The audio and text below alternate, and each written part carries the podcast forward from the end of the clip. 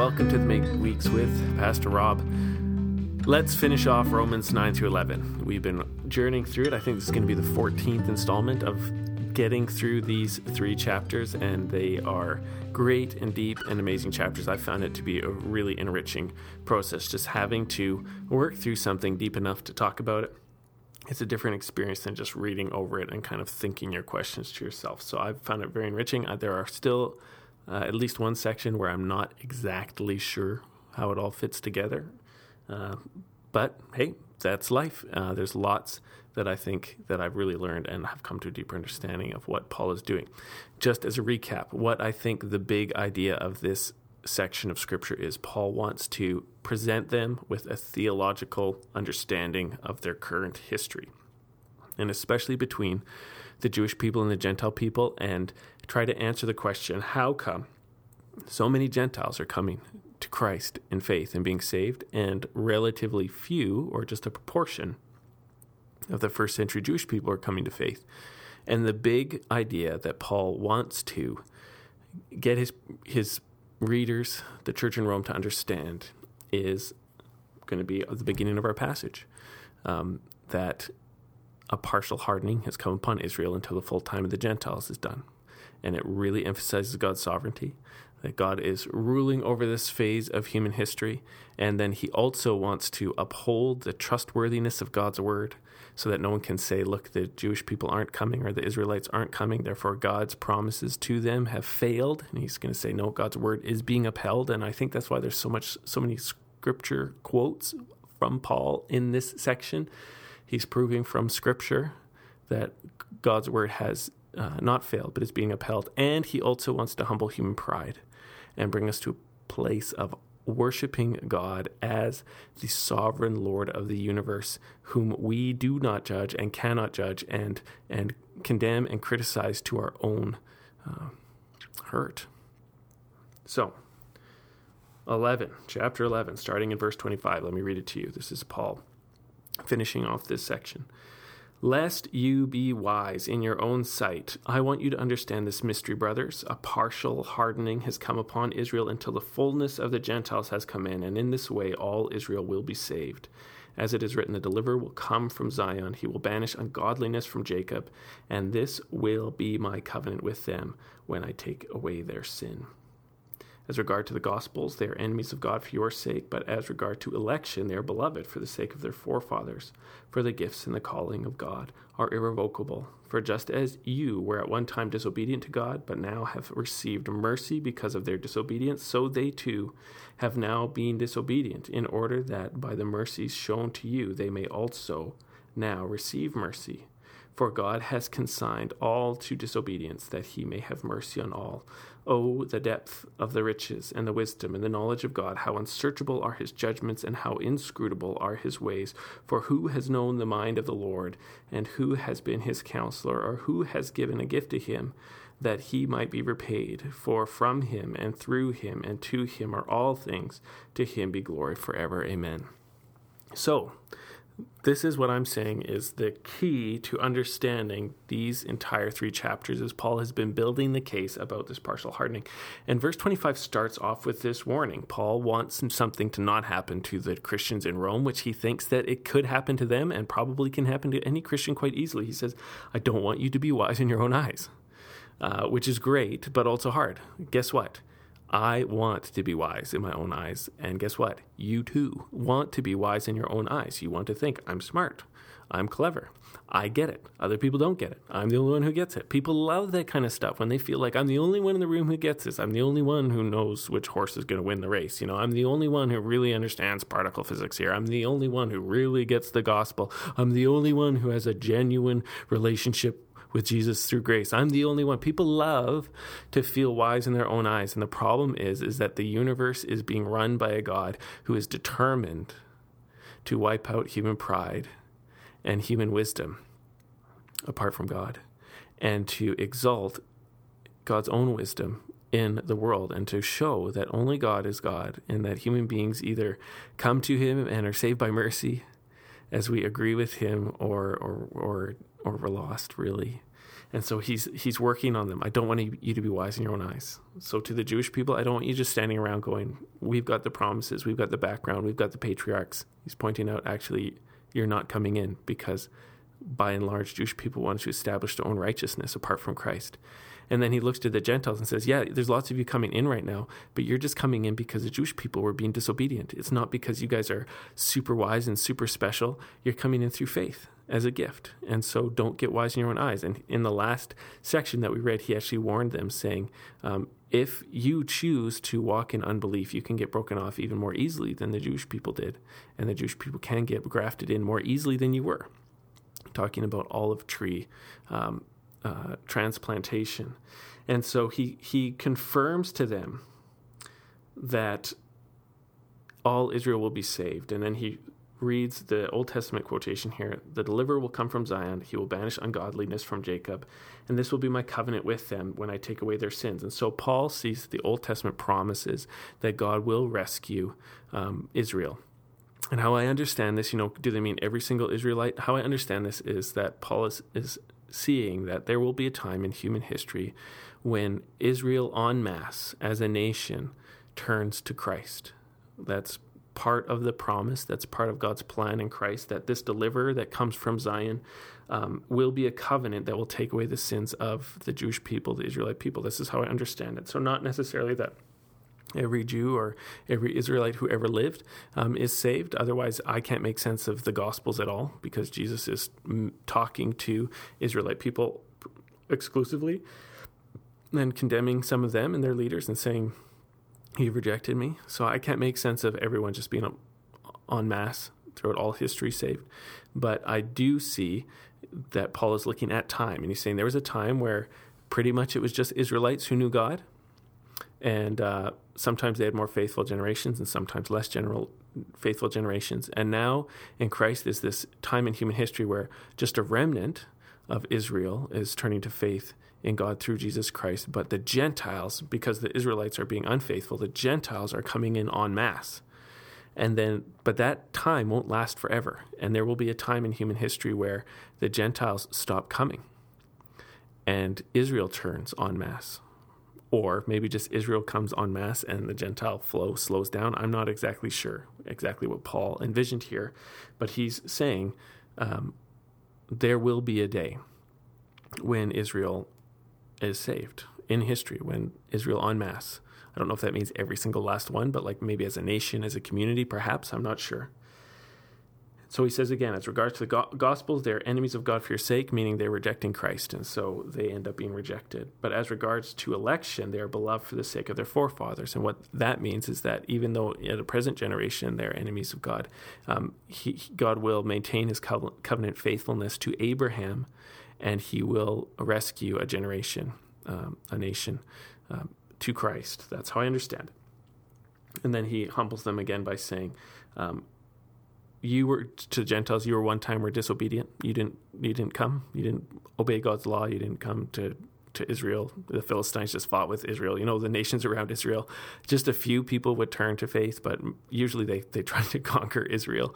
Um, and sometimes they succeeded and sometimes they failed he said, for a long time you were disobedient, and the Jewish people enjoyed uh, being close to God, and now they're disobedient, and you're coming in. And he's saying, whoever is in is in by mercy, not by rights, and not by works, and not by goodness, and not by wisdom, their own human wisdom. They're in by mercy. And then he has this crazy line in verse 32. He says, For God has consigned all to disobedience that he might have mercy on all. And this is one of these lines, again, that really emphasizes the sovereignty and power and control of God, saying, God, God has decided that as human history goes on, that the Jewish people are going to have a time of disobedience, and the Gentiles are going to have a time of disobedience, so that everyone will know, whoever does come and is saved, it's by mercy so that he can have mercy on them. And that concludes the theological arguing, of trying to explain what's going on. God's word is being upheld. He, he, he has totally predicted this season, explained this season, and he's also given us promises to know how things will eventually turn out. And then he just turns to worship this God that he has been proclaiming the greatness of from this vision of the mercies of God. Whoever's in in Christ, it's by mercy. Whoever's in Christ is by mercy. Gentiles are not natural branches. We don't um, aren't born into a covenant um, by being physical descendants of it of Abraham or, or Jacob. So we're grafted in by mercy, and now we know that it is totally possible for generations of um, people who are physical descendants of Abraham or Israel to have hardened hearts and to not come in. Uh, mo- the majority, you know, there's a remnant, but the majority. So when people come in, we don't say, "Oh yeah, that's just that's God is obligated. That you know, God can't. He's his hands are tied. They look at them, look at what they're doing. They've earned it." We, we look at it and we say, "It's just all mercy. It's just all mercy. God's been so merciful through Christ. It's just mercy. Whoever's in, it's by mercy." And so he begins to sing God's praise, and he says, "Oh." the depth of the riches and the wisdom and the knowledge of God, how unsearchable are his judgments and how inscrutable his ways. Inscrutable means in English like you can't you can't you and I aren't competent to criticize. That's what inscrutable means. We can't criticize. We don't. Who, how, who, how are we going to? Are you, you're smarter than God. You can pull this off. No. So all we can do is learn and worship. And then he says, For who has known the mind of the Lord, and who's been his counselor? Who's given him a gift that he might be repaid? The answer is nobody. Nobody's nobody's taken a heaven elevator and gone up to the sky throne and said, um, "You missed a spot," or you know, two plus two is four. Man, how'd you get that wrong?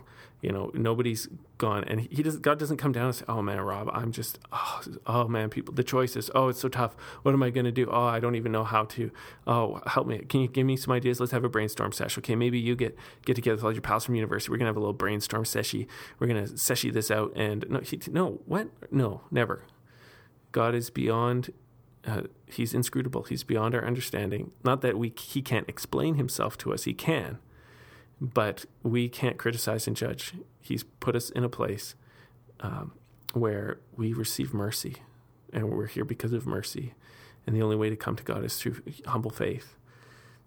For from him, this is verse 36, and through him and to him are all things, to him be glory forever and ever. Amen. And that is what we're going to say at the end of time, those of us who are saved through faith uh, in Jesus Christ, that's what we're going to say. We're going to God is going to continue to reveal His sovereignty over the world, and we'll say, "Wow, this was all from you and through you and back to you. Uh, to you be the glory, and we're here by mercy." And so, uh, these are amazing passages. I want to encourage you, if you've been following along, to go back and read these chapters and try to think your way through them with these ideas. God's word is faithful. God is ruling over hearts, working towards uh, an end of his own devising, where he'll prove himself faithful, and that uh, people will be bought by the blood of Jesus according to mercy, and that his wisdom is beyond human judgment. And then you can read all of Romans, the chapters beforehand, which explain the gospel faith in Jesus Christ, righteousness by faith in him instead of any kind of work, um, the new life um, that uh, conquers the power of sin, the presence of the Holy Spirit, which is our strength and uh, our new mindset in this life. And then you can read the verses afterwards that talk about how to live together, how to reflect a life of Jesus in this world with other people, with governments, um, how to deal with other people's levels of faith. So I want to encourage you to read these chapters afresh. All right, I want to just end with uh, some thoughts um, just from a recent event. One of my, uh, sorry, maybe not favorite, but a, a, worship band that I really enjoyed one of their albums, and I just met with the Lord about. Um, they've come out and kind of said, you know, we don't believe in the God of the Bible anymore. I think they've invented a mother goddess or something of inclusion or something like that. I'm not entirely sure of all the ins and outs, but um, you know, it just made me think again. And as they presented the story, it has to do with uh, trying to understand suffering in the world. And they they kind of grew up in the church, had an idea about God, went through suffering, uh, rejected that idea about God, and started making things up that are different. And it just I just want to share a few thoughts about that because uh, this kind of stuff, you know, I really think about this stuff, um, especially if I've really received ministry from someone and then they end up rejecting Christ or rejecting the scriptures. So, number one is this you might remember the parable of the four soils. There's the hardened path, there's the rocks, there's the weeds, and there's the good soils. And the word of God is cast on all of these things, and only the good soil bears fruit. And the second kind of soil that Jesus talks about is a, a soil that where the seeds go on rocks, and the seed springs up quickly, but then it can't really get a good root, and so it withers. And Jesus explained that there is a kind of person who receives the word of God joyfully, but when persecutions or trials comes, they they they walk away. And so I need to remind myself when I see this happening, when people leave because of hardship, because they don't know what to do with hurting and suffering.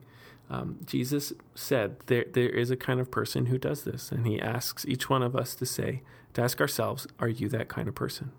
Is that your plan? That uh, you you only follow me when things go well, but if a persecution comes up, if a suffering comes up, you're just your faith is going to die, and you're going to go find another God that you think is going to take care of you better than I do. So that's the first thing. Jesus said that there are people like this. The second thing I just want to remind, or just ask the question is when it comes to suffering in the world, how does rejecting Jesus make anything better? And there's two reasons I ask that. When it, when it comes to suffering in the world, how does rejecting Jesus Christ make anything better? And the first reason is this let's say you go from um, I was a Christian and then I became an atheist. How does saying there is no God make any of the suffering go away? It does does it? Does it make any suffering go away? No. It hasn't changed the world for anybody. If I just uh, I, there must not be a God because because life hurts. Has anybody felt better? No. Have will that empower me to do anything that I couldn't do by faith in Jesus? Like if I decide, oh, I'm going to become a nurse and take care of sick people would it would it does rejecting God make that easier? I don't think so. I'm going to give more money, or I'm going to go and take care of the homeless, or whatever you decide to do. I'm just going to uh, love my wife and kids and give them the best shot at healthy adulthood. You know, does does rejecting God make any of that other stuff happen or happen more easily? No, I don't think so. And in fact, you'll find for most of human history that um, you know Christianity has really inspired people to acts of service for others. And now it's a 2000 year history and if you want to you can find bad stories, but but seriously like go through the largest um, organizations that um, reach out to the poor, poor kids, poor poor nations and they'll probably either be Christian or have Christian roots. Like just just check it out. Okay? So rejecting Jesus um, doesn't actually make anybody's life less pain filled, if that's your idea of evil. Um, rejecting Jesus doesn't make anybody's life less pain filled, ultimately. And if it's true that faith in Christ is what rescues us from the wrath of God, then then if you reject Jesus, then you welcome the wrath of God into your life and you'll help other people to experience the wrath of God, especially if you go around convincing people to also join you in rejecting Jesus. This is the big thing, okay? If it's true, and I, I believe it is, I know it is, that Jesus Christ really does rescue us from the wrath of God, somewhat in this life.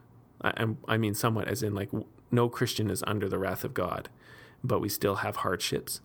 Um, but we're not promised to be rescued from any kind of pain. Like Jesus even says, no, it, it's you you have to pick up your cross daily and follow me. You have to pick up this painful instrument of your own torturous death every day to follow me. And Paul says it's through many trials that we enter the kingdom of God. Like the the the New Testament is in one sense the most depressing religious book in the world because it just keeps saying it's going to be hard, you're going to suffer. It's going to be hard, you're going to suffer. It's going to be hard, you're going to suffer. It's going to be hard, you're going to suffer. It's going to be. Why don't you try being cheerful in your suffering? Why don't you try rejoicing in your suffering? Because it's going to be hard, and you're going to suffer and God is in control.